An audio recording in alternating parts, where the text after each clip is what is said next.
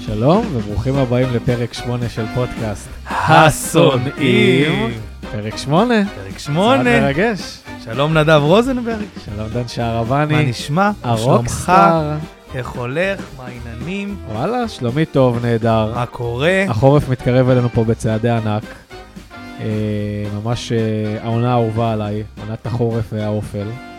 חוץ מזה שמחשיך מוקדם. למה, אתה לא אוהב את החורף? אני מאוד אוהב את החורף. אני גם אוהב את החורף. החושך זה מה שדבר יחידי, אתה יודע, אני יושב, אתמול אני יושבתי כזה מחוץ לעבודה, ואני אומר, דיברתי עם ידידה כזה וזהו, אני מדברת, ואני אומר לה, זהו, אני נגמר היום, אני בטח כבר בבית אחרי המשרד, אומרת לי, נדב השעה ארבע וחצי.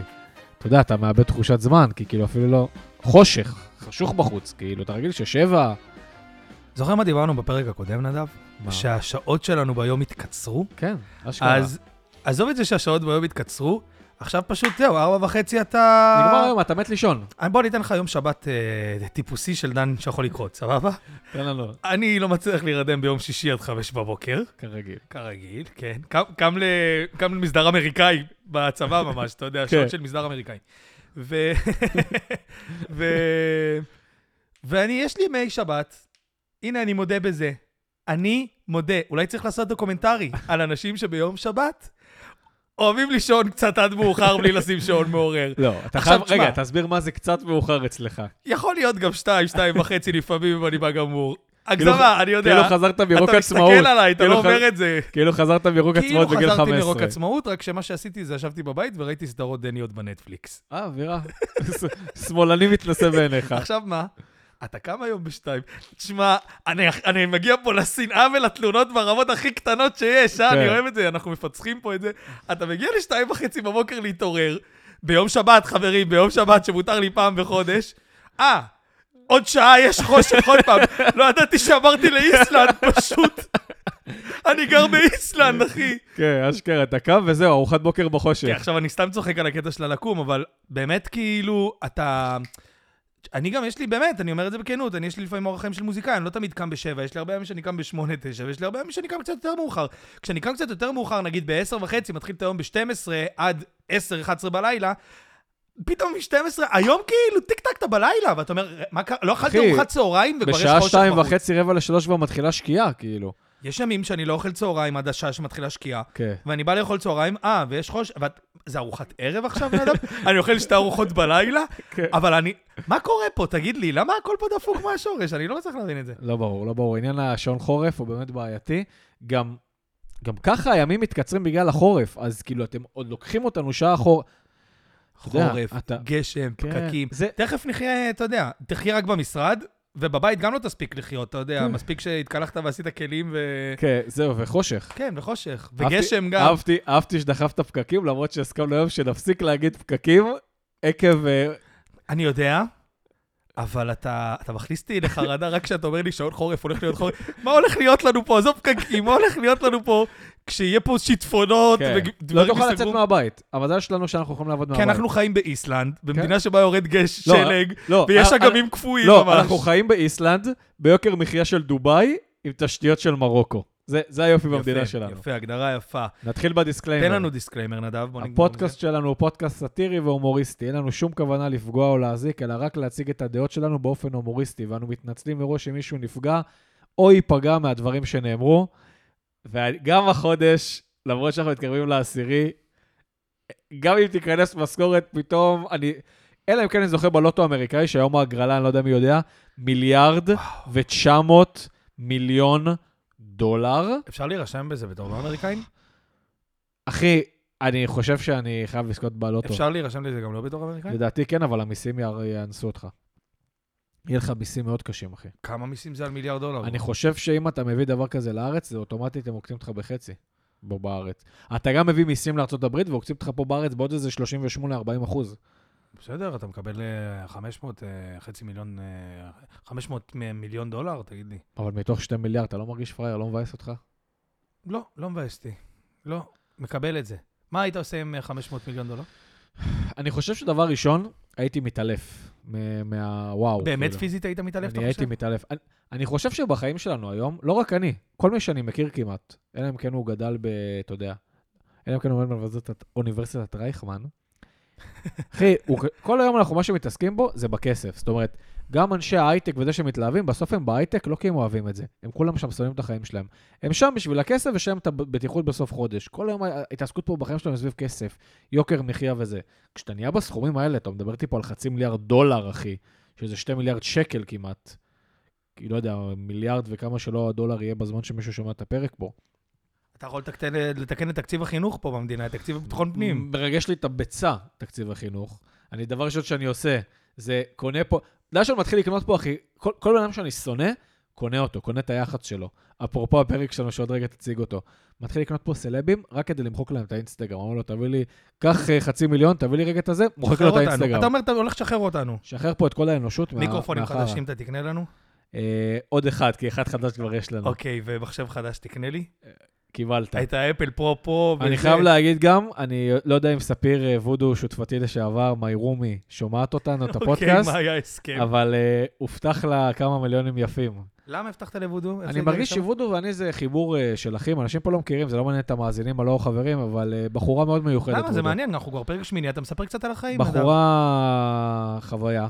וודו. הייתה איתי שנתיים שותפה שלי בדירה. מאיזה גיל אתם מכירים? האמת שלא חוות כזאת ילדות, מאז שאני בי"א והיא בי"א כזה. אבל היה שם חיבור, אין, וודו היא משלנו. אתה יודע. וודו באמת משלנו. כמה זמן, אני אומר את זה כאילו אני לא מכיר. היא משלנו גם כי היא חיה איתנו, איתי ואיתך במקרה. את חיה, היא כאילו, אמנם היא לא חיה כמונו את הפאניקה, אבל היא חיה את הסבסוד ואת העליות על הדברים, תבין? לא, גילוי נאות וודו גם בהייטק, אתה יודע, אנחנו... בהייטק, אבל מגיע לה. היא בין הבודדים שאני מפרגן לה שהיא בהייטק, נתנה לה שם דרך ארוכה, כל הכבוד. נכון, נכון, היא באמת נתנה דרך ארוכה ולא פשוטה גם. וזו הבחורה היחידה שלומדת למבחן בהנדסה יומיים קודם. איך הגענו לוודו? תזכיר לי. סתם, דיברתי אתמול על הגרלה, ראיתי בחדשות, אמרתי לה... כי אנחנו עשינו הסכם שאם זה קורה, אני והיא כובשים את העולם, אני פותח לנו חברה, ואם נתחיל לנהל את החברה, ואנחנו נתקתק פה את העולם. באמת שאתם באמת יכולים לקבוש את העולם. חד משמעית. אני אשמח להיות יועץ למשהו, לחרטה. חבר דירקטוריון. אין בעיה, אני אעשה כמו באמזון. אתה יודע שיש להם דוכן בננות, פשוט תחלק בננות, שלעובדים יהיה בננה אחרי זה. תהיה אחראי משמרת בדוכן בננות. דה בננה גיא. דה דננה גיא. דה דננה. וואי, אני אשמח להיות הבננה גיא. דן, היום אני חושב שאנחנו עושים משהו נדיר. אתה פעם ראשונה הולך להציג בעצם את הפרק. היום אני אציג את נושא הפרק שלנו להיום, כן? אני רק אציין. אוקיי. אנחנו שינינו נושא ממש, כמו שאנחנו, אתם יודעים, הפרקים פה זה, אנחנו פשוט באים ומדברים. היה נושא הכל, ודן באמת מעומק ליבו ביקש לשנות נושא ממש ברגע האחרון. שמה הנושא, דן? הנושא של היום, של פרק שמונה בפודקאסט הסונים, הוא יח"צ מודל עשרים עשרים ושתיים, או במילים אחרות, פי אר. עשרים עשרים ושתיים אחת אפס אחת. יפה שלך. אהבתי את האנגליש. ומה אנחנו מתכוונים בכלל שאנחנו אומרים יח"צ מודל עשרים עשרים ושתיים, ואתה תרחיב על זה עוד רגע, אבל אני רק אגיד ש... יח"צ זה מילה גדולה, מניפה מאוד רחבה של... פעילויות שניתן לעשות דרך יח"צ, ועל מי גם לעשות יח"צ. נכון. אנשי ציבור, פוליטיקאים, חברות, עניינים, הכל. עיתונות, שובות, זה. אני קצת מרגיש, ואני יודע שגם אתה כמובן, ואנחנו מדברים על זה הרבה, שהיח"צ הוא איבד את השפיות, איבד כל גבול פה. אנחנו כבר לא... המסחר שלנו מתנהל על יח"צ ולא על המוצר או האיכות או הדבר עצמו. היח"צ תופס, פתאום אני שם לב, כאילו, אני אגיד משהו אחר. אנחנו אקטיבים פה היום, נדב, על יח"צ מודל עשרים עשרים ושתיים, כי הכריחו אותנו. יפה עבר. כי דחפו לנו... אני לא חשבתי שאני בחיים כל כך אצטרך לדבר על יח"צ אל דברים, אבל אתה, זה כבר בלתי הגיוני. זה לא הגיוני, לא הגיוני. ואנחנו מדברים יום אחרי שהיה כתבת תחקיר מיוחדת בגיא פינס, על עירית חכמים מכורה לשופינג. כן, ממש. הרשת גועשת, עירית, אז... תגידו. קודם כל, עירית שימי חגורה. שאוט אאוט לארון גבע, אתה יודע. גדול הדור, אגב, צריך להגיד. ארון גבע, גדול הדור. תעקבו אחריו באינסטגרם. תעקבו, ובעזרת השם גם יגיע אלינו לפודקאסט הסונים, מקומו הטבעי של הארון גבע. אנחנו מאוד ממליצים על הארון. אתה יודע, דוגמה יפה מה שנתת פה עם מירית רחמים. למה? כי זה בדיוק המיצוי. בחורה שאין בעיה, היא מפורסמת, לא מפורסמת. בסוף זו בחורה שמקושרת, שם עם משפחת לוזון, זה בעלה. זו משפחה שגם ככה היא בטירוף שלה. מי אלה? תסביר לי, אני לא... לא... אה, אני לא סגור אם זה עמוס לוזון, או איך קוראים לו, גיא לוזון, עמוס... זה אנשים מאוד עשירים, חזקים בכדורגל הישראלי, בעלים של פתח תקווה, לא יודע, הפועל או מכבי, כמו שכולם יודעים כבר, אנחנו לא חזקים בספורט. גיא לוזון, שזה אח שלו... היא נשואה לו מההתחלה, או שהיא נשואה לו... לא סגור על זה, לא סגור על זה. ויש שם את גיא לוזון, שהוא איזה אחיין שלו, אח שלו, שהוא איזה מאמן כושל כזה, וכל הזמן הוא עובר, הוא כל הזמן עובר קבוצות, אבל כאילו הוא בכדורגל, הוא עכשיו נראה לי מאמן את הנבחרת הצעירה, אשתו דנה פן לוזון הייתה פעם במחוברים, שהם היו בתקופה, הוא בלונדון, הוא סיימן בלונדון, כשל שם. לא משנה, לא מבינים בכדורגל, לא יודע, אולי זה נחשב הצלחה, לא יודע. אחי, זה בחורה שהיא גם ככה בטירוף שלה, כאילו גם ככה חיה בו ורתה אליטה פה, נותנת גם את ההפקות אירועים שגם, היא בהתחלה כנראה התחילה את הטירוף שלה מהקשרים, הכל טוב, כולנו הרבה פה מתחילים בקשר הקשרים. אתה יודע, אתה יושב ביום שבת בערב. חבר'ה, היה שבוע בחירות, אנחנו נדבר על זה כמובן בסיכום שבועי, כל המדינה פה רועדת, אתה יודע, כל העולם פה, העולם בכללי פה בטירוף, אתה יודע, בריטניה בלי ראש ממשלה, שמו שם איזה אחד, ארצות הברית, בחירות אמצע. יש פה חצי עם שחשב שהמדינה הולכת כפות. כן. תחקיר איזה, כל האינסטגרם, כל האלה, כל הסלביות, יואו, מלכה שלי, איזה התוודות, איזה זה, וואו, כאלה, היא מוכרת הבגדים שלה. תגידו שהיא עשתה איתכם שטאפ, גיא פינס, על... למכור בגדים ביד שנייה, לעשות על זה כסף, דרך שטאפ. מה זה מכורה? תגידו, אני מבין שיש דבר כזה מכורה לשופינג. גם היה פעם סדרה כזאת, שופינג, שפיולי, כאן דרך זה נקרא. תגידו, זה נראה לכם משהו לשים לנו במוצש, כאילו, בשיא של הרייטינג? תראו דברים... אתה יודע, תראו דברים... כן, עוד מוצש. תראו גם דברים שקורים, כאילו... חבר'ה, קניה ווסטים והקיירי איירווינג הזה מה-אן בי איי... כל העולם פה על אנטישמיות, וזה, זה המיין סטורי שלכם במוצא, שזה בערך היום היחידי שאנשים יושבים ורואים את הגיא פינס אחרי התוכנית, אתה יודע, בערך על מוצא שזה כזה, האח הגדולים וכאלה כזה בטלוויזיה, כולם רואים. זה הפריים טיים החדש, כאילו, קצת. תגידו. ועוד עירית רחמים, הייתם מביאים איזה הומלס, אתה יודע, שהוא הגיע להיות הומלס בגלל שהוא היה מכור לקניות, הוא בזבז את כל הכסף שלו. אז אתם עושים לנו איזה סלבית שחיה בטירוף שלה, בלא יודע איפה, באיזה פנטהאוס בטח איפשהו. בעלה, בעלים פה של קבוצות כדורגל, אה...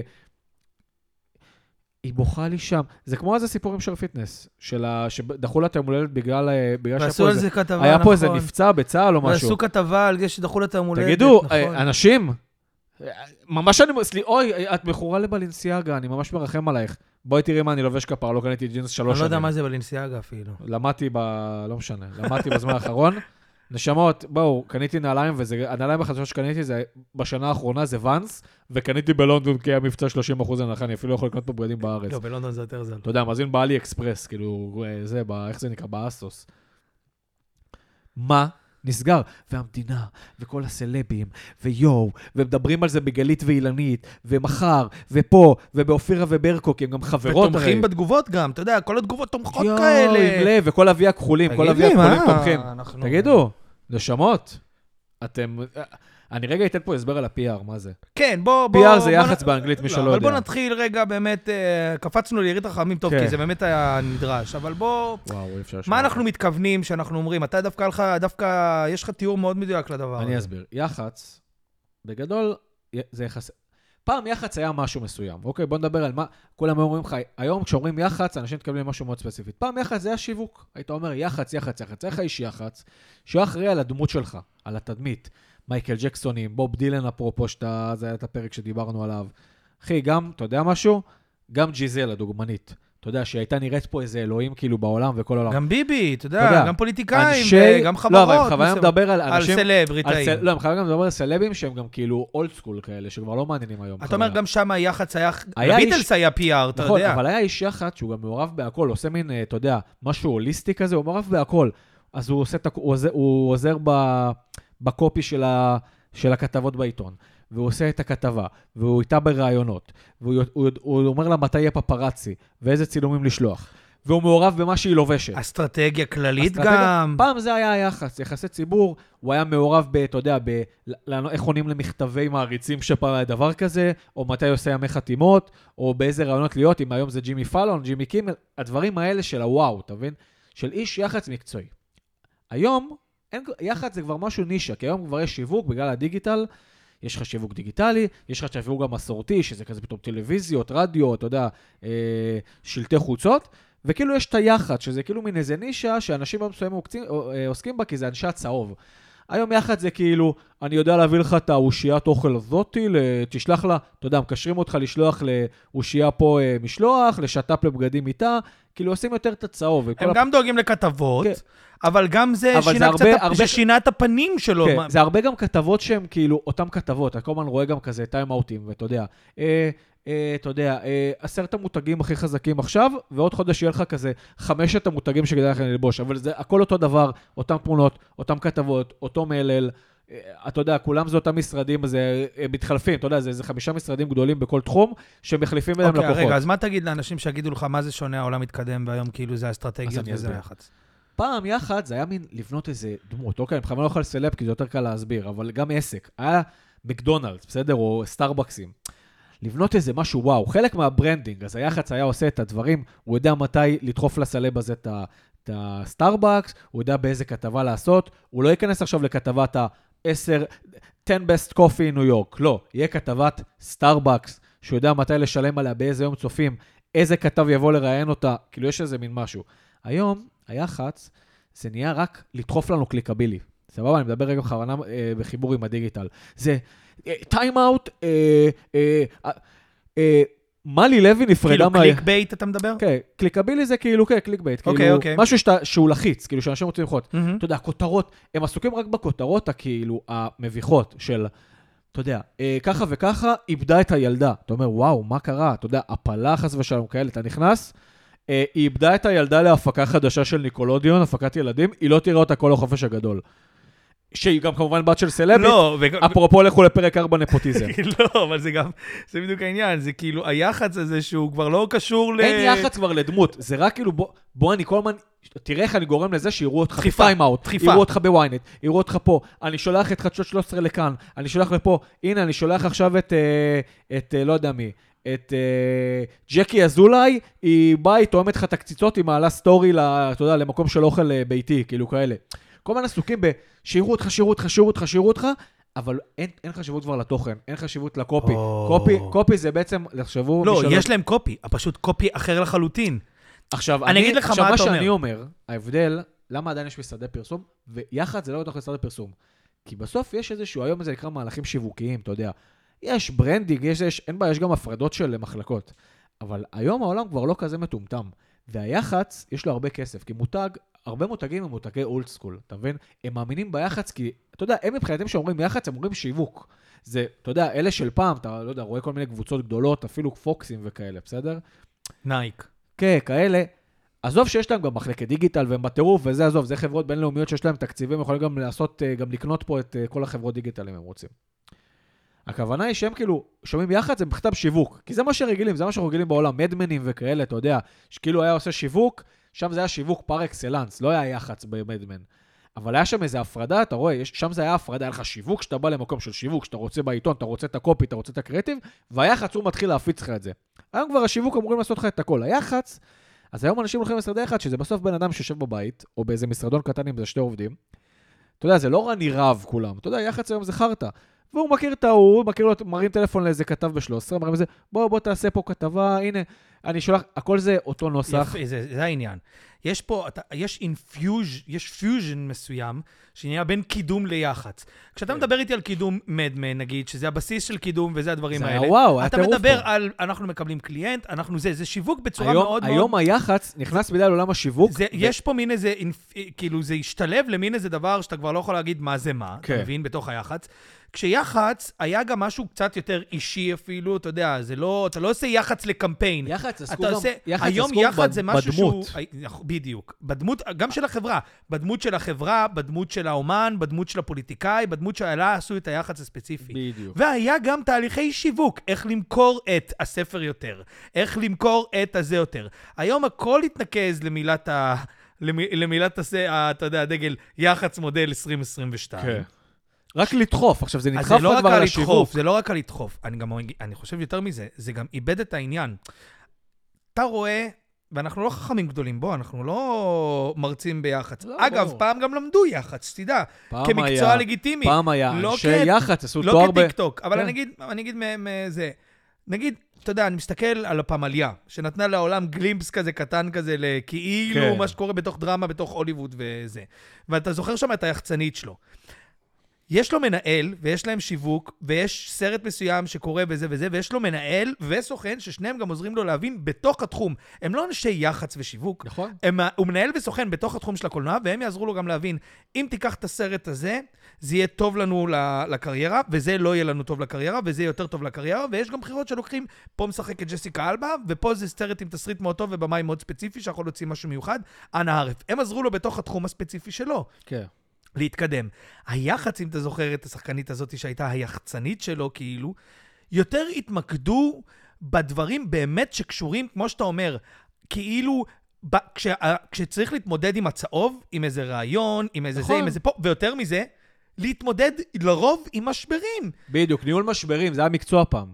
היח"צ היה קצת יותר ניהול משברי כזה, אם חלילה מישהו, חלילה, אני אומר, אם הוא היה אומר משהו שהיה מובן לא כהלכה, כשג'ון לנון אמר, האלה במושבים האלה תמחאו כפיים, ובמושבים הרחוקים והיקרים תקשקשו בזה.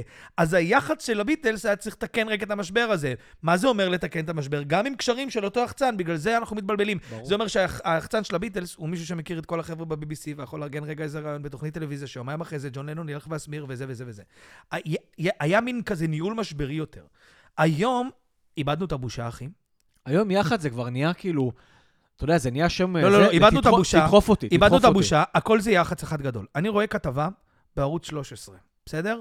על מישהו בערוץ שלוש עשרה, כדי לגלות שחודש אחרי זה... הוא יהיה בתוכנית בערוץ שלוש עשרה. זה תוכנית, אז אם זה קידום, אם זה קידום... תרשמו לי ספונסרד. לא, תעשו קידום בערוץ, תעשו את זה כפרומו, תעשו את זה כפרסומת, תיקחו זמן פרסומת, או לפני ואחרי תוכנית, תעשו מן איזה כתבת קידום כאילו, כי זה גם ככה קידום של הערוץ. זה כתבת יח"צ, כל כך, אתה יודע, זה מעגל קסמים כל כך סוטה בעיניי, של כאילו, עושים עליה כתבה בחדשות, כדי שזה ייראה לך רציני, ואז זה יח"צ אחד שלם של הכל. האיש שמתחתנת עם ההוא, דיברנו אז על סטטיק בפרק הקודם, למי שלא שמע, או תפסתנו עכשיו על זה. היה עניין עם סטטיק, הנה, היה משבר. אז מה החליטו לעשות במשבר?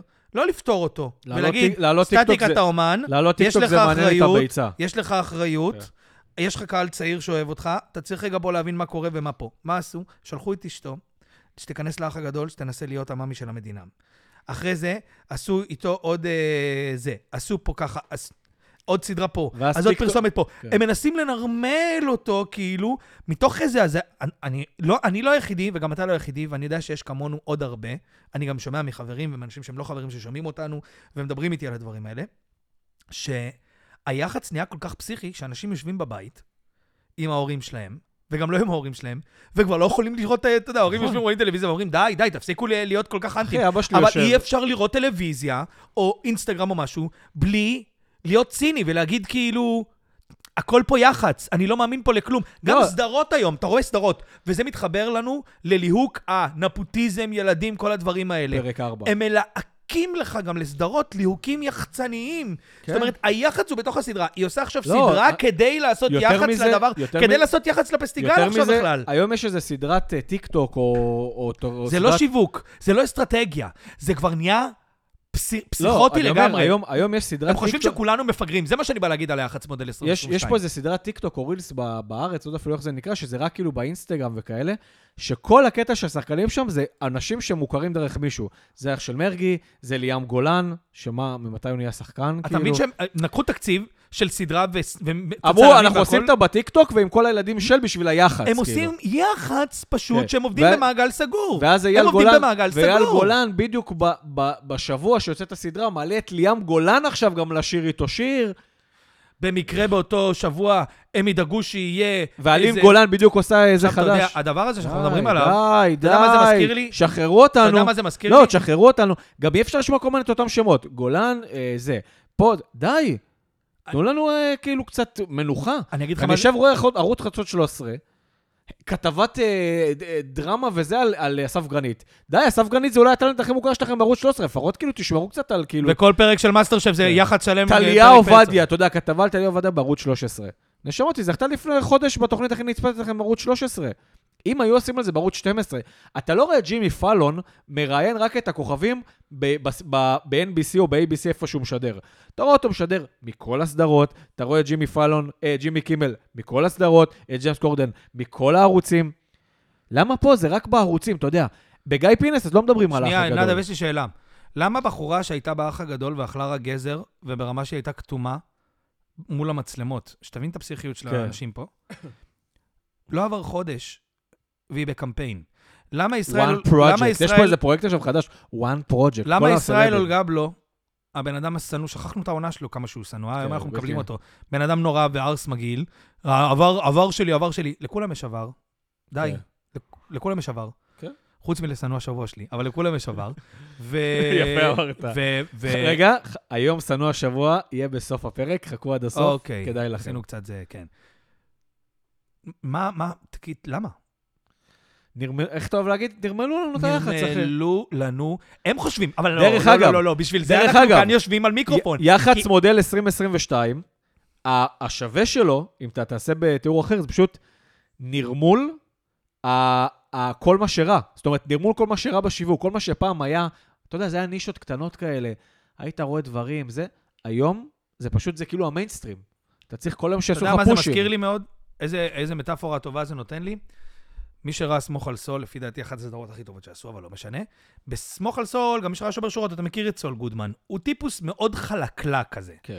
כאילו הוא לוקח את החוק ואת הידע שלו בחוק, וכמו יח"צ, כאילו לוקח את הכוח שיש לו בתחום שלו, והוא עושה מזה את הדבר הכי מגעיל של יח"צ בעולם, אתה יודע, כאילו, איזה זקן, הוא מייצג איזה מישהו שגנב לו את הבית, אז הוא שם מישהו שדומה לו, ושם את הזקן מאחורה, ואומר לו, אתה לא זיהית אותו בכלל, וכן, ברור שזה עובד, אבל זה כבר עבר את כל גבולות היח"צ. בגלל זה סול גודמן הוא דמות כאילו מאוד שהייתה מאוד מעניינת על זה, וגם בסמוך על סול ראו לנכון, ובגלל זה אני גם חושב שזה גאוני, בעולם שאנחנו חיים בו היום, הוא בהקשר של דין, אבל זה באמת כללי כזה, זה מה שהופך את הסדרה הזאת לטובה, שמדברת על משהו הרבה יותר גדול, על משהו הרבה יותר עמוק, שהוא כאילו,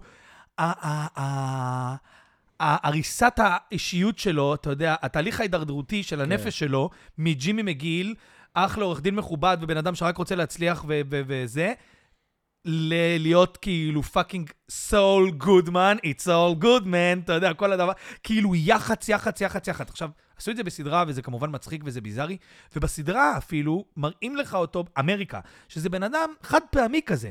פה בארץ, יח"צ, זה כולם יח"צ מודל סול גולדמן, אתה יודע, הכל פה, האלה, דיברנו על התאומות האלה שעשו ילדים ביחד בנויה והדר. היום קראתי אייטם, שהן אומרות, זה לא בשביל, הן ממש אומרות את זה, לא בשביל היח"צ, כאילו, אתה רואה כבר יש על זה, אנשים כבר לא יכולים לשפול את זה. וזה ביח"צ, זה בודה. וזה עוד יח"צ, המנהל שם אומרים, תגידו שזה לא בשביל יח"צ, וזה עוד יח"צ. כמו, אתה יודע, הישיבה במקלט של מילאל ותותית, אותו דבר, כאילו, זה העולם שאנחנו חיים בו. הפרודיה, יש לה קו אחיד עם המציאות, פעם פרודיה היה צחוק מוגזם על המציאות.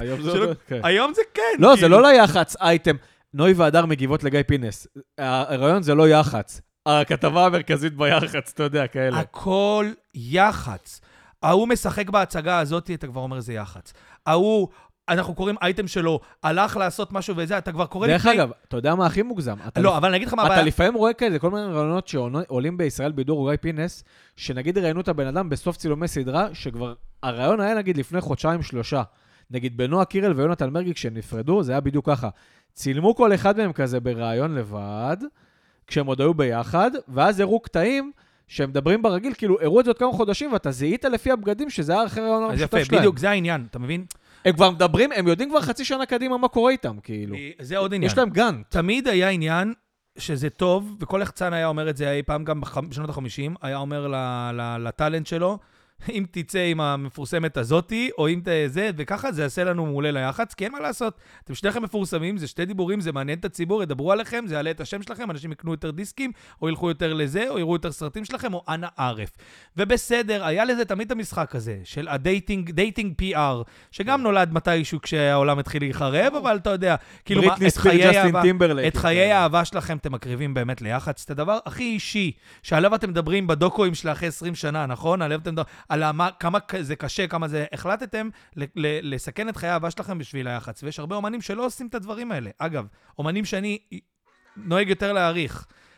אגב, ומה שעשו כאילו, הדייטינג בתוך עולם היחץ, ההיריון בתוך עולם היחץ, חיי המשפחה כעולם היחץ, הכל זה יחץ. פעם אם היה לך איזה, לא יודע מה, סדרה על איזה משפחה, אוקיי? אוקיי. אז היה, יש סדרה דוקומנטרית מפורסמת שעשו בשנות ה-שישים שבעים נראה לי באמריקה, שכחתי משפחת מרפי נראה לי קראו לזה, סדרה ראשונה שעשו כמו מחוב, לא מחוברים, צוות ליווה משפחה, שהבן שלה יצא מהארון, וזה, אתה יודע, כמה, איזה שמונה שנים, וכל אמריקה הייתה כאילו hooked in, למה קורה עם המשפחה הזאת, וזה היה מעניין, זה היה שונה, זה היה פה, היום כל, אתה משפחתי, זה יחץ.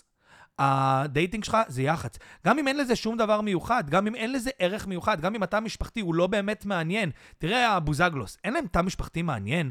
יעקב בוזגלו מעניין. זה יחץ. יעקב בוזגלו מעניין, אולי, וזהו. אבל המוח היחצני, אני לא מאשים אותם, גם אכפת להם, הם קיבלו סדרה, הם יקבלו על זה עוד כסף, ואנשים יותר מכירים אותם, והם ילכו לעשות יותר סדרות, גם ככה הם לא, אין להם משהו שהם מוכרים.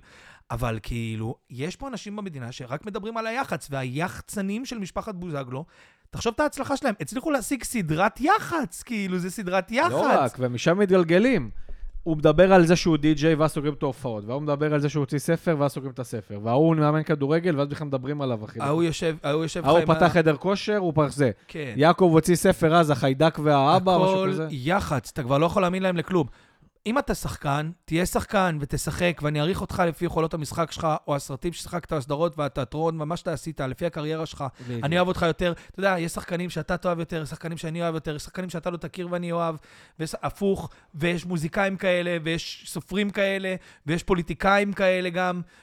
פוליטיקאים זה אחרת, אבל עדיין, יש גם חברות, כאילו, אתה יודע, יש מקום לדברים האלה כשמדובר על התוכן. אנחנו הפסקנו לדבר על התוכן.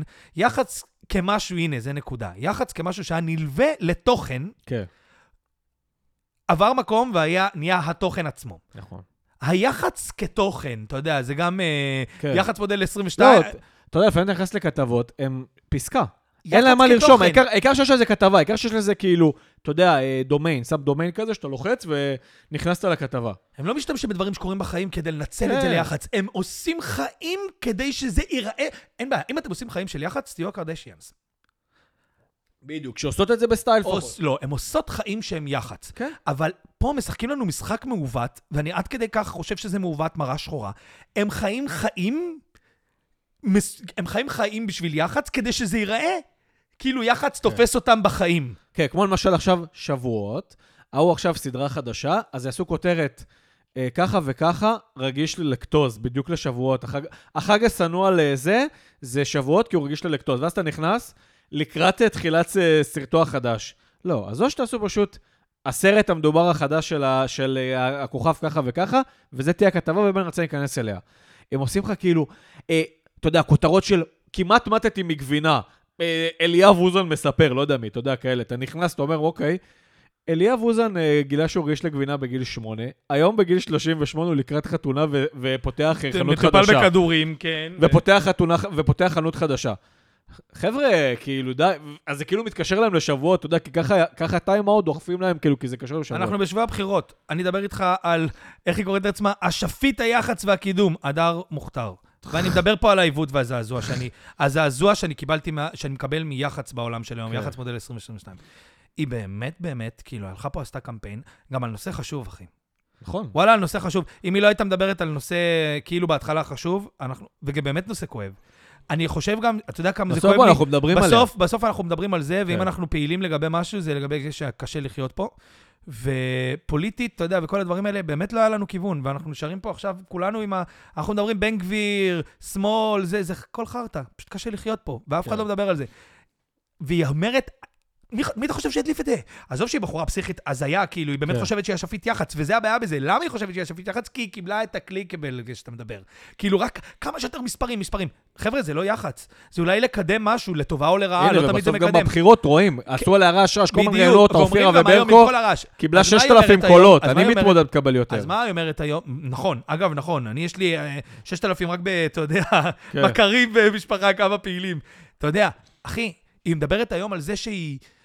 אני עשיתי הכל בשביל היחץ, אני יכולה ללמד לכם מה זה יחץ, ראיתם? אף אחד לא הכיר אותי במדינה, עכשיו כולם מכירים אותי במדינה. לא, לא, אולי תהיה כמו דנה זרמון, שפתחה אקדמיית אינסטגרם. למה אני יודע מי זאת דנה זרמון? אתה מבין? בן אדם שיחץ, הוא נולד מיחץ, הכל פה יחץ. היא תצא עם מי שצריך, הם לא ספציפי דנה זרמון, בסדר? אבל... התופעה הזאת, וואו, סורי על הגמגום. נתן חמיסטר שיצא עם כזה זה, ואז יצא עם לירן דנינו, ואז יצא עם, לא זוכר, היה לשם כל מיני כזה, נאור אורמינה כאלה. גם מנקים אותם, מנרמלים את הכל. תשמע, אני אגיד לך את האמת, כל הדוגמניות האלה שהיו עם ההוא, שאנס... שהיה ויטל? לכאורה, כן? כן. שהיה ויטל. לא משנה מה קרה שם, כולנו יודעים, אני לא יודע מה בית משפט החליט, אבל בתכלס איך שזה נראה, יש מספיק עדויות להבין שזה בחור חרה. אני לא מדבר עכשיו על עשה דברים נגד החוק או לא נגד החוק, זה הבית משפט החליט. אבל בחור חרה הוא בחור חרה.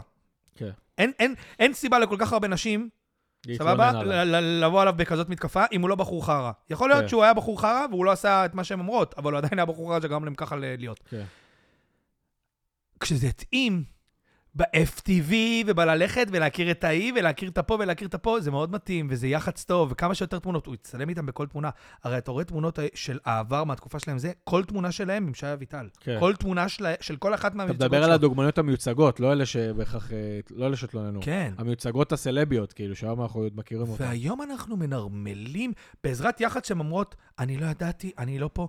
וגיא פינס גם מעודד את זה, כי גיא פינס, הם עובדים אתה יודע, ביחד, לא ספציפית גיא פינס, נו גיא פינס כמכלול, אבל כל הדבר, הם מעודדים את זה. אז כל האתרי הבידור מדברים על זה בצורה מאוד, באמריקה אגב, ובמדינות אחרות שאני קורא מדורי בידור, לא כל כך, על פרשיות כאלה, לא כל כך מנרמלים. כן. ממש לא, זה כאילו פרשייה, תראה מה, לא ידעת. תראה מה עשו לקני ווסט כאילו באמריקה, על פרשיות כאילו, אולי זה יותר ריישל וכאלה, אבל עדיין. מדובר פה על, על, על אשמות קשות באונס. מה כאילו, את באה להגיד, ומנרמלים אותן, והכל כרגיל היום, הכל סבבה. העיקר היחץ, מעיין אדם, בן אדם, שהוא פשוט רק יחץ על כלום, על כלום, ונותנים לה להגיש סדרות, ונותנים לה, אם אני מנהל אחד התרבות, כשמעיין אדם מתקשרת אליה בטלפון לסגור את אחד התרבות, אני אומר לה, מעיין, באחד התרבות מופיעה הפילהרמונית הישראלית, הצגות, אומנים הכי מפורסמים מהעולם מחול. לא מעיין אדם, שלא עשתה דבר בחייה, כאילו, והייתה בקדנציה הכי גרועה של מירי רגב מבחינה דוברות. יחץ, יחץ, יחץ, העיקר היחץ, וזה עובד להם.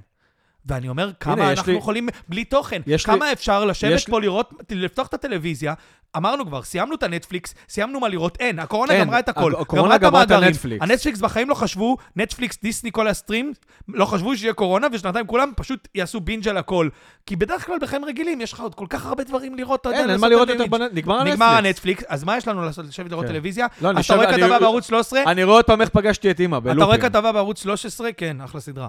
אתה רואה כתבה בערוץ שלוש עשרה על המיוצג של ערוץ שלוש עשרה שעושה סדרה, אז עושים עליו כתבה בחדשות, תמיד תזעזוע, בחדשות חדשות, כאילו זה כתבה רצינית עכשיו, כתבה תחקיר עליו, כשהוא מדבר על התוכנית החדשה שלו, אבל הוא לא מדבר על התוכנית החדשה שלו, אומר, ועכשיו בוא נדבר כמו בג'ימי פלון, אוקיי, so you got and you show, תמיד ברעיונות האלה, אתה יודע, כאילו ברעיונות כמו שצריך, אז כולם יודעים שיש פה תן וכך, וגם המנחה, לא משנה מה אומר, הוא ייתן לו גם את המקום, איך שהוא הביא אותו לדבר על מה שהוא בא to pitch. פה בארץ, אחי, יעשו עליו כתבה, והוא ידבר על איך החיים הביאו אותו לזה ולזה, שזה הכל סדרה, וזה מתוכנן מראש. אתה לא יכול ללכת לריאליטי היום, בלי להיות חתום גם על לתת ארבע סדרות, ארבע תוכניות בוקר וזה באותו ערוץ, כדי לעשות יחץ. עכשיו, מי מתחזק את ההפקה של אותו ערוץ? חברת ההפקה של הערוץ. נגיד, מה זה כל האנשים שיוצאים מכוכב הבא, ואז אתה רואה אותם בטלוויזיה פה, ואתה רואה אותם בסדרה פה, ואתה רואה אותם, כאילו, כל המקומות האלה. כל זה אותה חברת הפקות, זה קשת. טדי שעושה את קשת, שעושה חצי מערוץ שתיים וזה, אז הכל מעגל סגור, מונופולים סגורים של תעשיות שעובדות בשקט בשקט, כי אף אחד לא יגיד מונופול, כי זה לא כזה גדול, אבל זה עדיין מונופול. אפרופו יחץ, למשל, מי עשה עבודה טובה על יחץ? רגע נושא, אני רגע בכוונה חותר. ניק קנון. אני מאשר שרוב האנשים פה יודעים מזה, זה מההוא מה... שפעם הסדרה בניקולודיון. איך קראו לו? ניק ומשהו? כן, ניק קנון שואו. כן. תגיד לי, מה עם אמנדה ביינס? אחי, עזוב. לא, לא, באמת עכשיו. היא נגיד חייבת יחס דחוף, זה בחורה, אחי. מה עם אמנדה ביינס? היא איבדה את זה לחלוטין. מה קרה? היא, לינזי לוהן, כל הדור הזה איבד את זה. בוא נאפה לא חשבתי, איזה דור דפוק. דרייק בל ישב בכלא. כן, על סחר בסמים לקטינים. עכשיו, אתה יודע, אני ראיתי סרטונים שלו לפני שנה. אני מגדיר את זה, את אחד הסרטונים הכי עצובים שראיתי בכל החיים שלי. דרייק בל, אחרי ההצלחה, בחור בן שלושים ושמונה שמה, שבע. או שלושים ושש אפילו, אחי, מופיע באיזה בית ספר באמריקה, אף אחד לא מקשיב לו, עושה את השיר של ראש גדול, או איך קראו לה? דרייק בג'וש. תמיד זה היה לי נשמע כמו, אתה יודע, I never can ever be so simple, I find a way, I find a way. להופעות חייגו. לא, אז אתה יודע, ניק קלון, אתה אומר, הוא היה הכי בעלה של מריה קרי, אתה יודע, שהיא מותג, וואו, וזה היה... הביא את התאומים, הכל טוב. תאומים רק הוא הביא איתה? כן, היה תאומים עם מריה קרי. ואז פתאום אני השבוע נכנס... אני מאוד אוהב את זה שאתה, יש לך מידע חד על ה... יש לי, יש לי. באזור השנות האלפיים, באופן כללי, הוליווד, סלבריטאות, יש אותך בהכל. יש אותי, אוהב לחקור. כל השחקנים, נגיד כל הקאסט של One Tree Hill, The O C, אתה יודע לתת לי מה הם עושים, מה הם עשו. כן, סופיה בוש הייתה נשואה להוא, אחרי זה התגרשו, התחתנה עם ההוא. אחרי זה התלוננה על שיקגו פידי. לא משנה, זו שיחה אחרת. אם אתם רוצים אותי... מה היא שיחקה? איזה דמות היא שיחקה? מה, ב-One Tree Hill? כן. את ברוק. וואו, סדרה טובה. כן. היא שיחקה גם באיזי. נכון. היא נתנה שם לסבית, כן. וואו, היא שיחקה בעוד פרק. איזי סדרה וואו, אבל בלי קשר. גם One Tree Hill הייתה סדרה וואו. למה אין היום את ה-One Tree Hill? זה האופוריה של... לא, היה One Tree Hill, כן, דיוסי, זה היה פעם כאילו, אתה יודע, זה. לא משנה. זה קצת רומנטיקה עוד. ניק קנון. אז אני יודע, יש לו תאומים עם מריה קרי. ואז אני קורא פתאום עכשיו, ניק קנון אה, הודיע, ל, אתה יודע, על זה שמי, ש... לא יודע מי הולכת לעשות לו ילד, הילד ה-שתים עשרה. אמרתי, מה הילד ה-שתים עשרה, מה הוא זה? אחי, אני קורא כתבה, אני מתחיל לחקור את הנושא, כי בגלל זה יש לי את הידע על סלבים, כי הם דפוקים, ואז זה מעניין אותי מה קורה שם. אחי, הוא נתן עם איזה שלוש, ארבע, הוא... יש לו שתי... אחת עשרה ילדים עוד מעט ה-שתים עשרה משש נשים שונות. אחי, והוא נתן בשלוש שנים האחרונות, איזה שבע, שמונה ילדים עם שלוש, ארבע אנשים אחרות במקביל. עם כולם בזוגיות, הם כולם כאילו יודעות... אז היה. עכשיו, הם לא ביחסים פתוחים, זה לא יחסים פתוחים, הוא לא נשוי, הם לא, אתה יודע, שומרונים, אתה יודע, מביאים כזה כמה ילדים חיים בסולט לייק סיטי. אחי, אתה... הוא מביא ילדים פשוט, אתה יודע, אתה קורא כזה בוויקיפדיה, נולד לו ילד בעשירי לנובמבר אלפיים עשרים ואחת, ואז נולד עוד ילד ב-שבעה עשר לדצמבר אלפיים עשרים. אתה אומר, איך, מה, מה קורה פה כאילו? אתה יודע, ובהוליווד, הוא כאילו במיינסטרים, אחי. הוא הנחה את אמריקן גן טאלנט לכמה עונות, והוא, אתה יודע, נותן כל מיני כאלה סדרות והנחיה. הוא כאילו, הוא, הגיא זוארץ שלהם באיזשהו מקום, אתה יודע, הוא כאילו, רק שהוא מצחיק. הוא כאילו עופר שכטר שלהם יותר, בסדר? רק שהוא מצליח. הוא גם באמת הגיש כמו עופר שכטר את ה-X Factor. כן, כל מיני כאלה. לא, עופר שכטר... גן טאלנט. כן, משהו כזה שמה. ואתה יודע, והוא כאילו... הנה, כן הונח לשחקן, יש סרט שכל המתופפים מכירים דרמליין, שהוא הביא אותה. אבל מה אתה בא להגיד על הילדים בעצם? לא, אז אני אומר, פה היחד שלו עבד, אתה מבין? אפרופו יחד. כאן, זה ההבדל בין היחד בארצות... למה, למה, מה אתה בא... מה, מה, למה? זה היחד בארץ ליחד בארצות... אחי, הבן אדם הביא... הביא שתים עשרה ילדים, נתן איזה שבע שמונה ילדים פה בשלוש שנים, מחמש שנים, חמש נשים שונות, שהוא לא איזה בן אדם שאנחנו יודעים שהוא פלופ. היה נשוי למריה קרי, כאילו, אתה יודע... הטירוף כאילו של עולם המוזיקה העולמי, כאילו שמונה אוקטבות עניינים כאלה, וכאילו זה סבבה אחי, ואף אחד לא מדבר על זה, אתה יודע, אין על זה תחקיר על ניק קנון ואתה יודע, והקאט. הוא גם בן אדם אהוב באמריקה סך הכל. לא משנה, הוא פותר גם לא מזמן. אני אגיד לך איזה סדרה היה לו, שהם מתחרים ברפ כזה, נו. גם, נכון, לא זוכר איך זה נקרא, ששם קווין הארט כזה התחזק, כולם, סנופ דוג זה. תוכנית חזקה, סקוט דיסי גם, וקים קרדשיאן, וכבר קרדשיאן סייע שם. נכון, וואו, איך קוראים לסדרה הזאת? בלאדון... לא זוכר, זה... תרשמו ביוטיוב כזה... ניק קנון ראפ, אתם תראו, קרבות כאלה מפגרים של ראפ, וכזה מה שנקרא לא מצונזר. אבל אתה יודע, אתה אומר בסוף, נתנו פה יחץ רציני. זה כאילו מנורמל, אתה יודע, איך טוב להגיד מנורמל? אחי, זה כאילו בסבבה, אף אחד לא מדבר על זה. אתה יודע, זה משהו שאמור לפתוח פה כתבות, כולנו אומרים לה, אתה יודע, כוכב הילדים ניק קנון, פתח קאט, אחי, שתים עשרה ילדים, הבן אדם עוד לא בן ארבעים, והוא עוד עובד, אתה יודע, עוד נותן, עוד ממשיך. ולא תגיד זה סתם בחורות פצועות, דוגמניות, שחקניות, דבר, כאילו בחורות מוכרות, כאילו כולם מוכרות. אתה יודע, ופה בארץ, אני כאילו, אתה יודע, שם, זה היחץ של שם, של ארצות הברית, שאתה, שאתה אף אחד לא מדבר על זה. פה, היחץ זה דניאל עמית והמשבר הגדול, ואז היחס לכתבה, נגמר המותג פסטה שלה בשופרסל. אתה יודע, דברים כאלה. דניאל עמית, זה כמו שאתה אומר, אביב גפן, אתה מוזיקאי. מה אתה עושה יחץ עם דניאל עמית? כאילו קליק בייט. עכשיו, איפה זה קשור? יכול להיות שאפילו היחצנים שלהם אמרו לו, בוא נע, דניאל עמית עלתה איזה שיר שלך, לך תפתיע אותה, תעשה מזה יחץ. מה זה? אז אם פעם אחת אתה מפתיע דניאל עמית ועושה מזה יחץ מגניב ואוכל איזה ארוחה ומצלמים לסורי, נהדר. אחי מסוד, טור ביחד, אתה מבין? תבין למה? די, כאילו, זה מעוות. זה מעוות. יחץ מודל עשרים עשרים ושתיים. זה נורא. זה שיא העיוות. אני אגיד לך יותר מזה, אני אפילו חושב שאנחנו נכתוב היום בראש הפרק או בעתיד חלק א' לדבר הזה, כי יהיה גם חלק ב' ויהיה גם חלק ג'.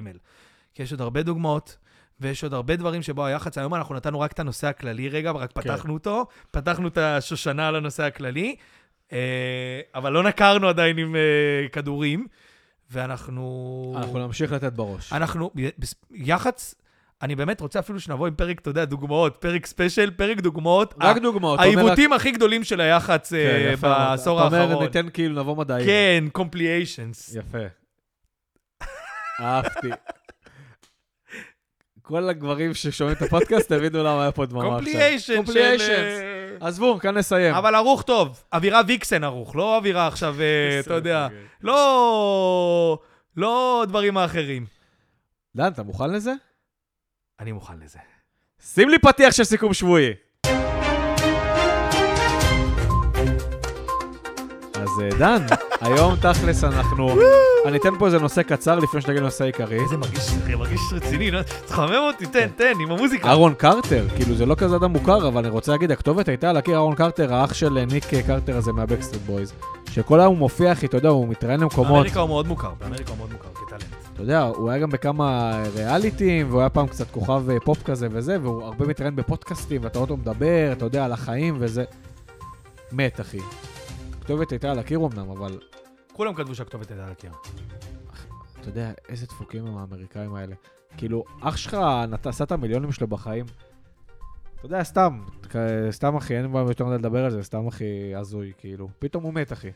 הוא גם חיים לא רעים, אך לך עשת מיליון, תעזור לו, תעזור מה שצריך, כאילו מה, יש לך מיליון... גם יש שם אחות שהתאבדה, אתה יודע. אה, עוד אחת. אחות שהתאבדה, שארון קרטר טען שכשהוא היה בן עשר, היא התעללה בו מינית, יש שם אחי משהו עזור. נכון, נכון. יש שם טירוף, אחי, טירוף. תקראו קצת, כי על ארון קרטר תקראו בוויקיפדיה שלו. ארון קרטר נפטר השבוע, נכון. אבל בואו נדבר על באמת הנושא המרכזי. כן. היה בחירות השבוע, היה בחירות, היה בחירות. דעתנו הפוליטית לא מעניינות כרגע. תוצאות חד משמעיות. תוצאות חד משמעיות. אני דרך אגב אמרתי, אני לא טים ביבי, אבל אני אמרתי שלדעתי, גנץ ולפיד, אחי, לא מעניין כבר הלא ביבי. לכו תשבו איתו. אמרת את זה בפרק הקודם, כן. תנו פה ארבע שנים של טירוף, כאילו. קחו את התיקים החזקים, שבן גביר לא ייכנס מבחינתי לממשלה. לא אכפת לי מה הוא יעשה, לא יעשה. הוא ייכנס לממשלה. לא, אני אומר בכללי. קחו את התיקים הרציניים, ותנו... נו, ארבע שנים פרויקט, כמו שהיה פה, אתם שאלת השינוי שהיה פה. הם לא יכולים, הם לא יכולים, נו, הם לא יכולים. אם לא יעשו פה משהו חמור, אתה יודע, אם יתחילו לתת פה... בגלל זה אני מבואס עליהם גם, תראו שאתם גדולים מהביבים. נכון, נכון. תראו שאתם גדולים מהביבים, אז לא שאני מבואס בכללי, כבר מדברים שהאוצר, אתה יודע, זה אולי מישהו מזה, יהדות התורה, כבר סמוטריץ' היום, הבנתי, נתן בקשה להתאחדות לכדורגל להפסיק משחקים בשבת. אתה יודע, עוד לא התחרסתם, הם בכוונה כבר עושים את כל, אתה יודע, כל הטירוף, כאילו, בכוונה שיהיה דיבור. גם יח"צ, אגב. כן, אבל... שכל אחד, הרי מה זה היח"צ הזה? שנדבר כמה שיותר על כל אחד מהם כרגע. אתה יודע, גם כל מי שהצביע את הבן גביר. שנדבר על כל אחד מהם כמה שיותר כרגע, שהוא יותר יהיה בשיח, ואז הם יגיעו למשא ומתן, יותר חזקים, זה הכל. אני אגיד לך מה אני חושב על הבחירות. הרי הם לא ככה, אתה יודע. אני אגיד לך מה אני חושב על הבחירות. ביבי, אין מה להגיד, אחי. תראו, זה בן אדם שיודע לעשות יח"צ, דרך אגב. זה בן אדם טורף, אחי, בקטע הטוב. פנומן בכל הקטעים, נו. זה טירוף, עזוב. לא משנה בעדו, לא בעדו. גנץ ולפיד, עזוב, אחי, מנמנמים. אני רוצה לדבר דווקא על כל השאר. לא על האלה שאתה מדברים עליהם. הסרטונים שלו שהוא היה בעלה באינסטגרם, שהוא מכיר אנשים. תשמע, זה מצחיק. ביבי? עזוב, לא בעדו, כן בעדו, זה... הוא פיפי. אחי, הוא פיפי. והוא עושה את זה כי הוא יודע שהוא פיפי. הוא עושה את זה בפיפיות, בציפיות כזאת רצינית. כי הוא עושה את זה בכוונה, לא בשביל הביביסטים, בשביל שהוא לא ביביסט, שיגיד, וואלה, אבל הוא גאון, אני לא מצביע לו, אבל הוא גאון. בדיוק, בדיוק. עכשיו, אני רוצה לדבר על השאר. זה הגאונות גם. נכון. אחי, כל ה... אני רוצה לא לדבר על בן גביר וסמוטריץ', כי לא מעניינים אותי. אני רוצה לדבר על כל קהל המצביעים שלהם. שכאילו, אחי, יש לי גם כמה כאלה בעבודה. שכאילו הם חיים את התל אביב וזה, אחי, הם יציאו את המדינה. עזוב. האנשים האלה, זה אותם אנשים, אני לא חושב שתהיה פה איזה מדינת הלכה, כן? שלא תבין. לא תהיה. אבל, אבל אני כן חושב שינסו לעשות פה שינויים. עכשיו, כל אותם הארסים האלה וכל האלה שהצביעו, בן גביר, הוא... הוא לא יתחיל להסתובב פה עם אם שש עשרה לראות פה בערבים ברחוב, סתם שתהיו בעניין. יהיה פה הרבה דברים וזה, ואתם כל אלה שיוצאים ביום אה, שישי לדרמה, ועושים דברים דרך הנחיר, שאני לא אגיד פה כי זה פודקאסט אה, לכל המשפחה. אז, אה, אז נשמות, בואו תתאפסו. תצביעו, אין בעיה, ימין ימין, תצביעו לליכוד. עזוב ביבי, לא ביבי. הקטע שלכם זה... לא, אבל נדב, אתה מבין את העניין פה. מבין, לא מבין. לא, אני אגיד לך מה אתה לא מבין. מצד שני, אחרי זה ניתן לך על זה. מצד שני, כל השמאל, אני מדבר על השמאל לעבודה ומרץ. סבבה, גנץ ולפיד, אני לא קונה את היחד שהם שמאל. אחי, מרב מיכאלי ודאבה גלון, תקשיבו, אתם, אתם שיא מביך. אני לא מדבר על הערבים, כן? הם לא מעניינים אף אחד. אתם פשוט שיא מביך. סיימתם את הבחירות, הפסעתם? תהיו תותחיות. זאת עם מרב מיכאלי, ממשיכה דרכו של רבין. נשמה, רבין, יש הרבה מה להגיד עליו, אתה יודע, מימין ומשמאל. את לא, את בצחוק לא שם, נשמה, כי את רק עסוקה בלהגיד לפיד, לפיד, לפיד, ובשבועיים של הבחירות פה, של ה-C, בגלל לתת פה קמפיינים טורפים ודבר איתנו על יוקר המחיה, מדברים איתי על לעשות דיאלוג, זהבה גלאון בכלל, אה, על הידברות. אתה יודע, התראיינה אצל ברקו ואופירה וברקו. ברקו פשוט דפק לה, איזה הידברות?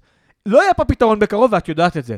ברקו אסור להיכנע. לא, נשמה, יש פה דברים הרבה, הרבה... זה העניין, שאתה... תתחברו אלינו, ואז... אני הייתי יכול להצביע שמאל, ולא הצבעתי שמאל הפעם. לא, ואז היא גם לא יוצאת... אם הם היו מדברים על המצב פה הסוציאלי, שהוא יותר קריטי פה. ואז היא לא יוצאת מהבית, עשרים וארבע שעות אחרי הבחירות, היא כאילו מוחזבת מה זה. נשמה, לכי למחנה שלך, לכי לאיפה שכל הזה... תרימי אותם לבחירות הבאות, מה? לא, לכי תגידי תודה לכל... את עובדת בשביל תפקיד? כן, תגידי תודה גם. תגידי תודה לכל הפעילים שלך, לכל הזה. לא מעניין אותם. מרב מיכאלי מתעסקת איתי בקו הפרדה באוטובוס, תדמות מיניות, וליאור שליין בא כאילו... אוקיי, אבל אני אגיד לך משהו. קודם כל, הציבור, אני חושב, הרבה מהציבור, אני לא אומר בציבור בכללי, עזוב בחר, הרבה פה אנשים, והנה גם אני הבנתי את זה, וגם לי היה קצת תקוות שהייתה הממשלה הקודמת, של לפיד ובנט ומרב מיכאלי שרת זה, אמרתי, וואלה, כל כך הרבה שנים פה בימין, והרבה תלונות, אני רוצה לראות את האנשים האלה, לראות מה הם עושים, מה הם אומרים שהם יעשו, מה הם מדברים, לראות אם יש להם, כאילו, אם יש להם את האלקטורט שלי בעתיד, כאילו, אם הם משכנעים אותי, אני באמת משוכנע, כי אני אגיד לך את האמת, כן, גם המצב של בן גביר וכל הדברים האלה שמדברים עליו, זה גם דבר שמטריד אותי, לא הבחרות שלהם, הדברים שהם דיברו עליהם,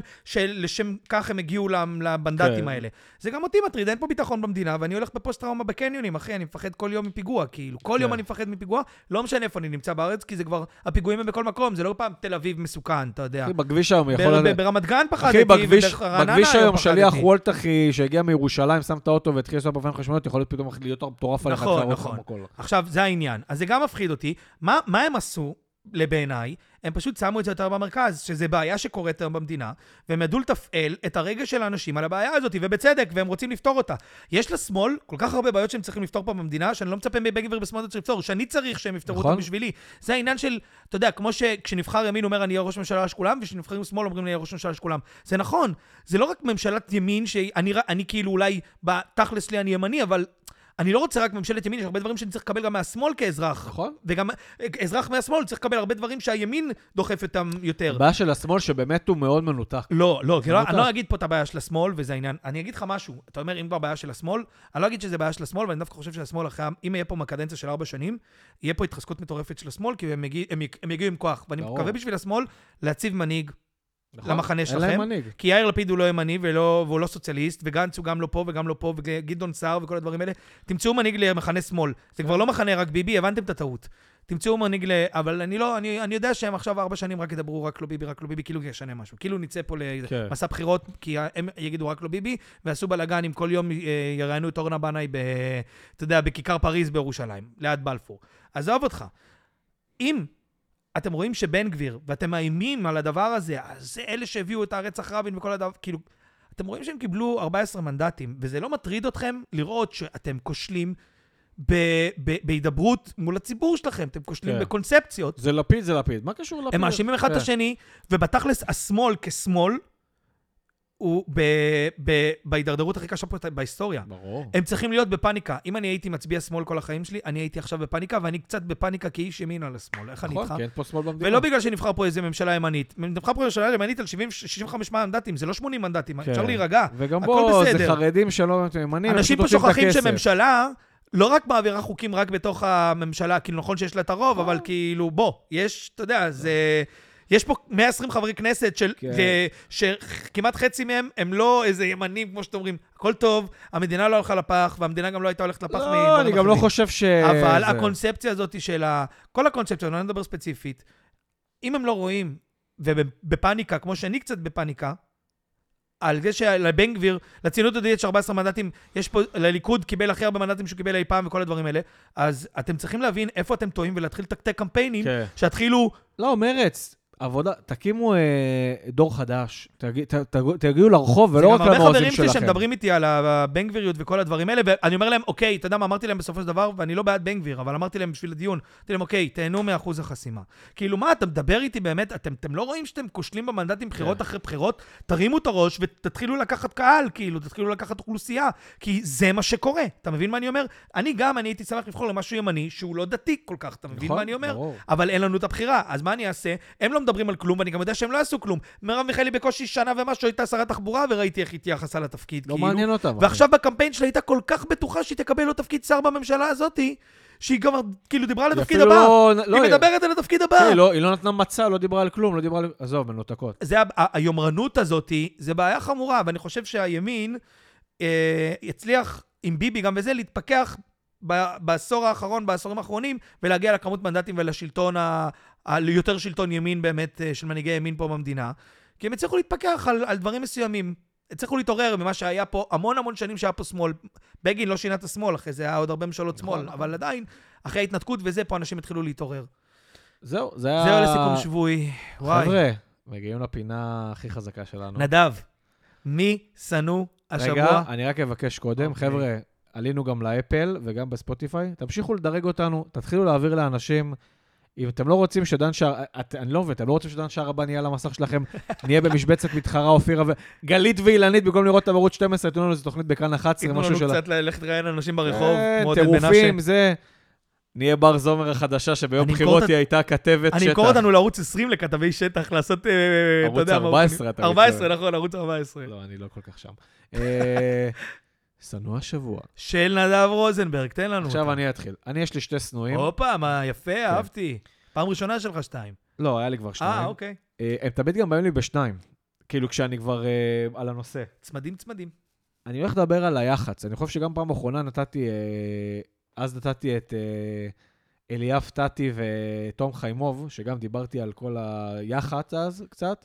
היום אני אדבר, בגלל שהנושא הוא יחץ עשרים עשרים ושתיים, יחץ מודל עשרים עשרים ושתיים, אני אדבר על שתי אנשים קיצוניים, אחד שאני יודע שהוא דעה פופולרית, ואחד שהוא דעה לא פופולרית, ואתם תראו איך זה בדיוק אותו דבר. הראשון בנזיני, דעה פופולרית, הרבה מאוד שונאים אותו. קונצנזוס של סינא. קונצנזוס, למה? כי הוא סתם, פשוט סתם. הוא כל הזמן קופץ לנו, הוא עושה ריקודי טיקטוק מביכים עם אדם על יוף הזה, שאני לא יודע למה בחיים שלנו עדיין, כולה היה מתמודד, משעמם באח הגדול, שהיה רב עם מפגר אחר על מה אתה, מה אתה בוחד זה שיש לך הרבה כסף, מה אתה לא בוחד זה, כי הוא כזה בן שלי הלומן מהבורסה.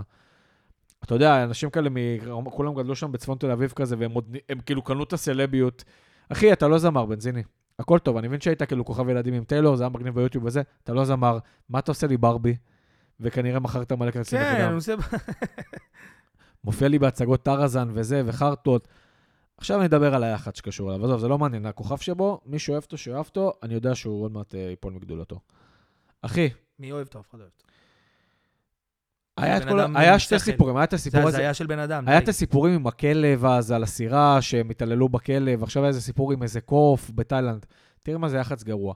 הוא פשוט בא והתראיין ואמר, הכלב לא היה שלי, ואני מאוד אוהב כלבים, וזה... ואז מה היחץ בארץ עשה? גיא פינס עם למיניהם, השחרורים גיא פינס זה לא רק גיא פינס, זה כל עולם הבידור שמראיינים. פשוט אמרו, וואו, אני מבין את הנימוק שלו, זה לא הכלב שלו, וכאילו הוא גם, והוא גם אמר, אני מתנצל אם מישהו חשב אחרת, ואם זה פגע במישהו. לא אחי, תקשיב. זה לא יחץ. תבוא ותגיד, חבר'ה, עשיתי טעות, כאילו תגיד, עשיתי טעות, התייחסתי לכלב לא סבבה, למדתי להמשך. לא, זה לא הכלב שלי, זה לא מה שצולם. צלמתי עם קוף בתאילנד, אתה יודע שהכל היום זה תרבות, אתה יודע, תנו לחיות לחיות וזה, אתה מצלם עם קוף, אתה יודע, עם חגורות וזה. נו, הוא לא חושב. אני לא התכוונתי, הוא מוחק את התמונה מהאינסטגרם, זהו, זה כאילו נעמה היסטוריה. לא, אחי, אתה רוצה להיות כוכב, ככה שתייחץ, תעביר לכל תמונה לפני שאתה מלא וכל סטורי, סורי. אתה כאילו סתם רוצה להיות בתקשורת, אני גם לא אתפלא אם הוא עשה את הדברים האלה, כי הוא יודע שזה עשה רעש רע, כדי מה שנקרא... פרסום רע הוא גם פרסום. אתה אומר, הכל יחץ בתוך היחץ שבתוך היחץ. אין שם אישיות, יש יחץ. זה הראשון, זה בן אדם שפעם בשבוע נראה אותו בטלוויזיה על כלום, הוא לא עושה כלום, אחי. בנזיני עבר לדירה חדשה. מה אכפת לי, אחי? מזל טוב. סבבה. עכשיו הדעה לא פופולרית. אביב אלוש. מעניין, מפתיע. שכולם פה. הוא חתיך, הוא זה, יואו, הוא היה בלהיות איתה עם רותם סלע, כאן אנחנו יודעים. עזבו, רותם סלע לא התחיל לדבר עליה, כוכבת היחד של המדינה. רותם סלע, לא פתחת חברת אן אף טי, מסי... די, די, מגילה אותי, אני לא רוצה, צריך פרק שלם עליה, אוקיי, נו, תמשיך... סבבה. אביב אלוש, אחי, הוא, אני שונא את הצביעות פה, זה היחס. הוא נתן פה חיים קיצוניים. הוא נתן פה תסיס שלו, אתה יודע, בשנות ה-עשרים הוא היה פה בטלוויזיה וזה, נתן את הטירוף שלו שם בלהיות איתה, היה פה כוכב, אתה יודע... תל אביב בחורות. תל אביב בחורות, חינמי, מה שהוא רוצה. אספור. היה עסקה באספור, בהכל, נתן פה, אתה יודע, נתן את הברנג'ה, נראה טוב, זה אין מה להגיד, נראה טוב, אחי, קוביות. קמפיינים. קמפיינים, בחורות, אלכוהול, עם עניינים וזה. עבר את השינוי שלו בחיים. עכשיו הוא נהיה פתאום נשוי, התחזק, עבר שם לצפון לאיזה זה, אתה יודע, קנה... מוציא שירים עם אליי בוטנר. כן, קנה... מביך. קנה נכס, אתה יודע. מהעליות איתה וכל השטויות, שגם כל העליות איתה זה סדרת יחץ אחת גדולה. אסי עזר כתב על בר רפאלי, הם רבו, אז הוא לקח את רותם סלע, הם נהיו הבסט פרנדס. נדב, מה העלילה של... אם אני הייתי מגיש את העלילה הזאת, בקורס מבוא, באחד מהקולג'ים הנורמליים בחול, לתסרטאות, והייתי מגיש עלילה כזאת, הוא אמר לי, תגיד לי... זה F, נכשלת. זה לא נראה לך הדבר הכי לא מקורי והכי בסיסי. אולי בגלל זה זה לא הצליח בארצות הברית, כי כאילו מכרו את זה אז לארצות הברית. הכל מכרו פה לארצות הברית. The baker and the beauty. אתה יודע מה לא אומרים לנו שמוכרים משהו לארצות הברית? איפה זה משודע? לא, ובכמה גם. כשמוכרים סדרה כמו להיות איתה, יכול להיות שאיזה אייץ' בי או או משהו, קנו את זה אפילו ל-אייץ' בי או ברזיל או משהו, אתה יודע, קנו זכויות על הסדרה. כמו שעושים לך עכשיו, מכרו פאודה. פאודה ההודי. לא, לא, לא, לא, where is the name?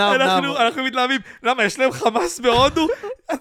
פאודה ההודי, כי קנו את זה והם מריצים את זה על ההודו שלהם, אתה יודע, אז הם קונים סדרות, כי הם קונים את זה כמו מים, במחירים שהם מים. עזוב, תן לי לחזור לסנו שלי. אז אביב אלוש... לא, קונים, פורחים פה סדרות לאמריקה. צריך להבין, זה לא שמורחים פה סדרה לאמריקה, הולכת להיות הסופרנוס הבאה. גם חשוב להגיד, בארצות הברית זה לא כמו בישראל, יש לך שלושה ערוצים בטלוויזיה פריים טיים, שאחד מהם זה ערוץ אחת עשרה, אתה יודע, שהוא גם ככה שם. יש שם איזה חמישים ערוצים, אתה יודע. הולו, אנחנו שמענו הולו רק בשנים האחרונות, אתה יודע כמה זמן יש הולו. נטפליקס, אחי, זה משנות, תחילה שנות ה-אלפיים, פה זה כאילו, אתה יודע, בשלוש שנים האחרונות טירוף. נטפליקס, נטפליקס, אתה יודע, אנשים שם בכלל, אחי, יש להם שם טיבו, שפה, אתה יודע, אנשים היו מקליטים כאילו בקסטות. בקסטות היה להם כבר טיבו, כן. טיבו זה כאילו... טוב, בסדר, נו. הסטארט עובר. קיצור, אביב אלוש, הוא עכשיו בא בביקורת, נגיד הלווין, שאני מסכים איתו על זה שהלווין פה זה מביך שזה, אבל הוא דופק את ה... בשביל זה עם ישראל הלך אלפיים שנה במדבר, אתה יודע, כאילו עכשיו הוא, הוא מבקר אותנו. הוא גם מחנך אותנו, כן. הוא כאילו, הוא חף שהוא איזה אליסט, והוא בא, הוא בדת, והוא שומר נגיעה, העונה האחרונה של להיות איתה, הוא כאילו לא יצא עם בחורות, הוא כן יצא עם בחורות. אחי, אתה, אל תעשה לנו יחד עכשיו כאילו כדתי. אתה נתת פה שנים קיצוניות, תן לנו עכשיו לחיות את החיים שלנו, הכל טוב, אתה דתי וזה, תשב, אל, אל, אל, אל דבר על כלום, אחי. אל דבר. אל תעשה לי יחץ עכשיו, אביב אלוש מדבר על הכל. תהיה בחיים שלך. תהיה בחיים שלך, ויתרת להיות שחקן טירוף בתל אביב ולחיות את החיים פה ולגדל משפחה. הכל טוב, אחי, אף אחד לא אומר לך כלום. תצביע בין גבירים, תעשה מה שאתה רוצה. אל תבוא עלינו עכשיו ותבקר איך שאנחנו חיים, כי אתה כבר, אתה נתת פה את הטירוף שלך. אתה יודע, הוא חי פה במקסימום כמו שאף אחד פה לא חי, כאילו. תהיה יהודה לוי, אחי. יהודה לוי, פשוט בן אדם טירוף, אחי. צריך להביא אותו לפודקאסט. הלוואי, חלום שלי שהוא יתארח פה. אני גם בטוח שיש לו הרבה מה לשנוא. אני מאמין בזה גם, שתדע, הוא נראה בן אדם גבר. אני כאן סיימתי. אוקיי. עכשיו הגענו באמת, חבר'ה, פה, עכשיו מתחיל הפרק.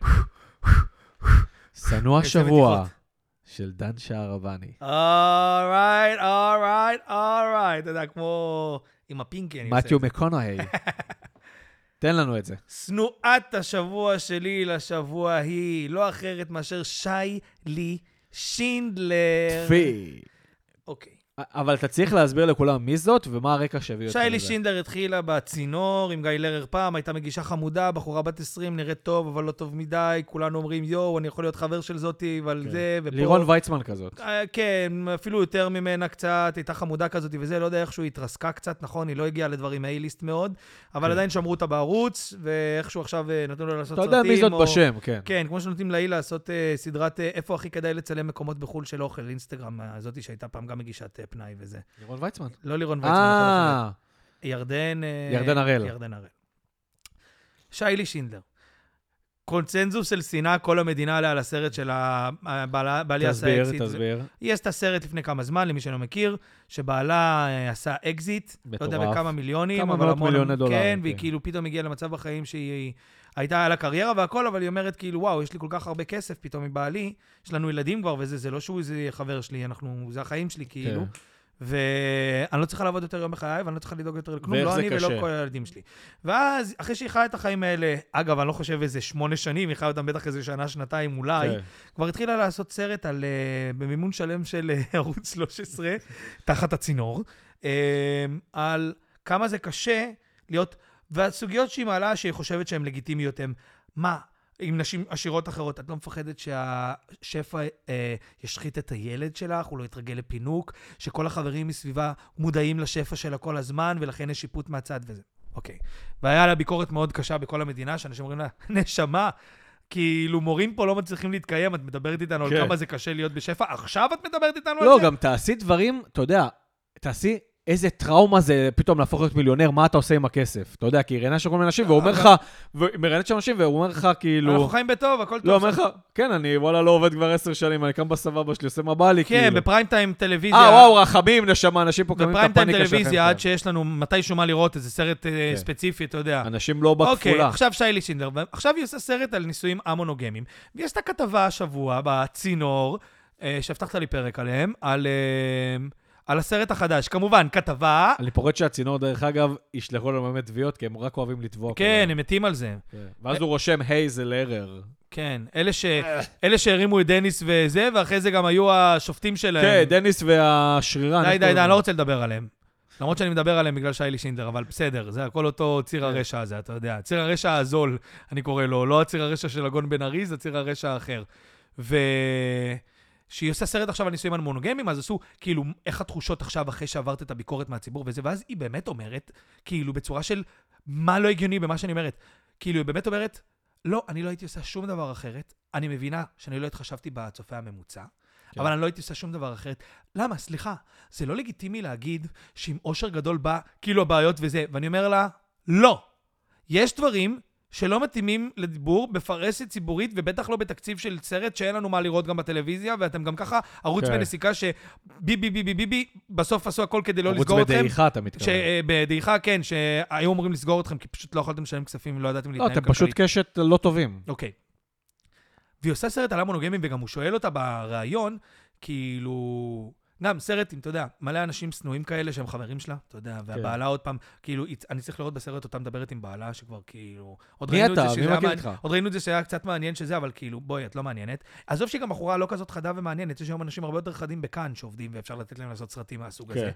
והיא עוד שואל אותה, אומר לה, את לאור הסרט, הכתב של הצינור, שמכירה אותו כל החיים, כתב עליך, חבר שלה שעבדת במערכת, אתה יודע, כמו שאתה תראיין אותי יום אחד לכתבת תחקיר, נו באמת, זה, זה, על מי אנחנו עובדים פה? אז הוא שואל אותה, את לא, לאור הסרט, לא, מה התחושות שלך לגבי המונוגמיות, אתה חושב שזה גם שיכול לקרות אצלך? היא באה להגיד, לא חס ו... כאילו, אני... יש לי אינטימיות מאוד טובה עם הבן זוג שלי עם בעלי, ואנחנו יודעים על זה. אז מה אתה עושה סרט על נישואים פתוחים? היא כאילו כל כך אנטי זה, כאילו, היא לא פתחה את הראש, היא לא אומרת, שמע, אפילו תגידי לשם, כמו שאנחנו אומרים, היח"צ, תגידי אפילו לשם הכתבה, אני לא יכולה, היא אומרת, I never say never, אבל לא, זה לא משהו שאני יכולה לקרות, אני נרחדת מהמחשבה. אבל היא לא תגיד את זה כמו שחנוך דם יגיד, אני נרחד מהמחשבה של זה, אבל תקשיב, יש פה הרבה נקודות שהם העלו, שאני חושב על... כן, היא תקפה את החס וש... בדיוק, את הקטע הזה. אז מה את עושה סרט על המונוגמיות, אם את כל כך לא... מה זה קשור אלייך? מה זה קשור אלייך? מה זה קשור אליך? והיא גם מתלוננת על זה. מיקי חיימוביץ' הייתה עושה סרטים, נגיד, על איכות הסביבה וזה, והיא מתעסקת, אתה יודע, זה מעניין אותה. אתה יודעת מי מעניין אותי לראות עושה סרט על הנושא ששיילי שינדר רצה לדבר? מי? על זאתי שהייתה נשואה, שהייתה במאושרות, איך קוראים לה? ניקול ריידמן. אם היא הייתה עושה סרט כזה, ובאה כאילו עם ה...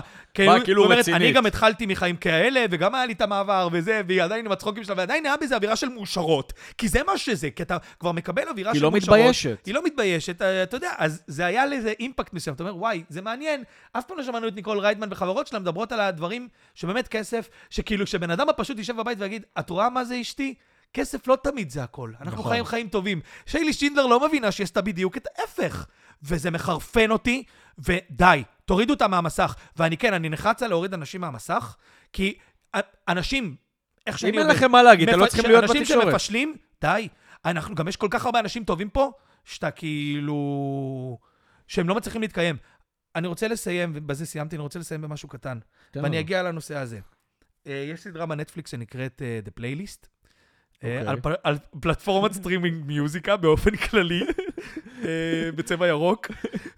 שהפודקאסט שלו מופיע שם. לא רוצה להגיד, לא רוצה להסתבך עם הבוסים. וזו סדרה שאני מאוד ממליץ עליה למי שלא ראה, היא נחבאת כזה בנטפליקס, סדרה שוודית. באמת טובה. כן, על ה... מהמקום היזמי, מהמקום התכנותי, מהמקום המנכלי, מהמקום של המשקיע, ובסוף גם מהמקום של האומן, וכמה הוא מקבל ומה קורה ופה.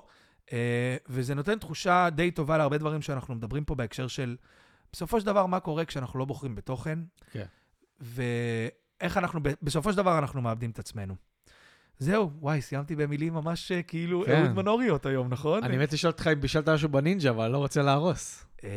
אני מנסה לעשות אגב וודו, אני מנסה לעשות את הבורקס אורז של וודו. בורקס דפי אורז. דפי אורז, בנינג'ה. זה חבר'ה, זה לדעתי, אפשר לעזוב את ההייטק ופשוט שיפתח סדנה. זה משהו אלוהי, הבורקסים שלה. כן, וודו, אני מצפה לבורקסים ביום שישי. זהו. תודה רבה, נדב רוזנברג, פרק שמונה. תודה רבה, דן שערבני, פרק שמונה. וחבר'ה, נתראה בשבוע הבא. תדרגו, תשלחו לנו, אנחנו רואים עלייה בשליחה לנו בפרופילים האינסטגרמים. ושתנו רווקים, חשוב להגיד. כל אחד בסוגו, אתה יודע. אני צוחק, אני צוחק. כן. מה עוד רצינו לומר?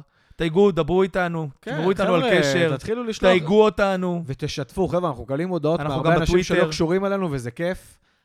תעבירו, תעבירו לאיזה בן דוד שלכם בצפון, שיתחיל להפיץ זה באפולה, או לבן דוד... והדבר הכי חשוב, תעזרו לנו להתארגן על חסויות. אה, חייב. כי אנחנו יושבים פה בלי כיבוד. תודה רבה. תודה רבה, נדב רוזנברג. בוא נסביד בוולט אחרי הפרק, עכשיו מתחיל השיח האמיתי. אני מבשל לנו היום. תודה רבה, נדב רוזנברג. ביי ביי.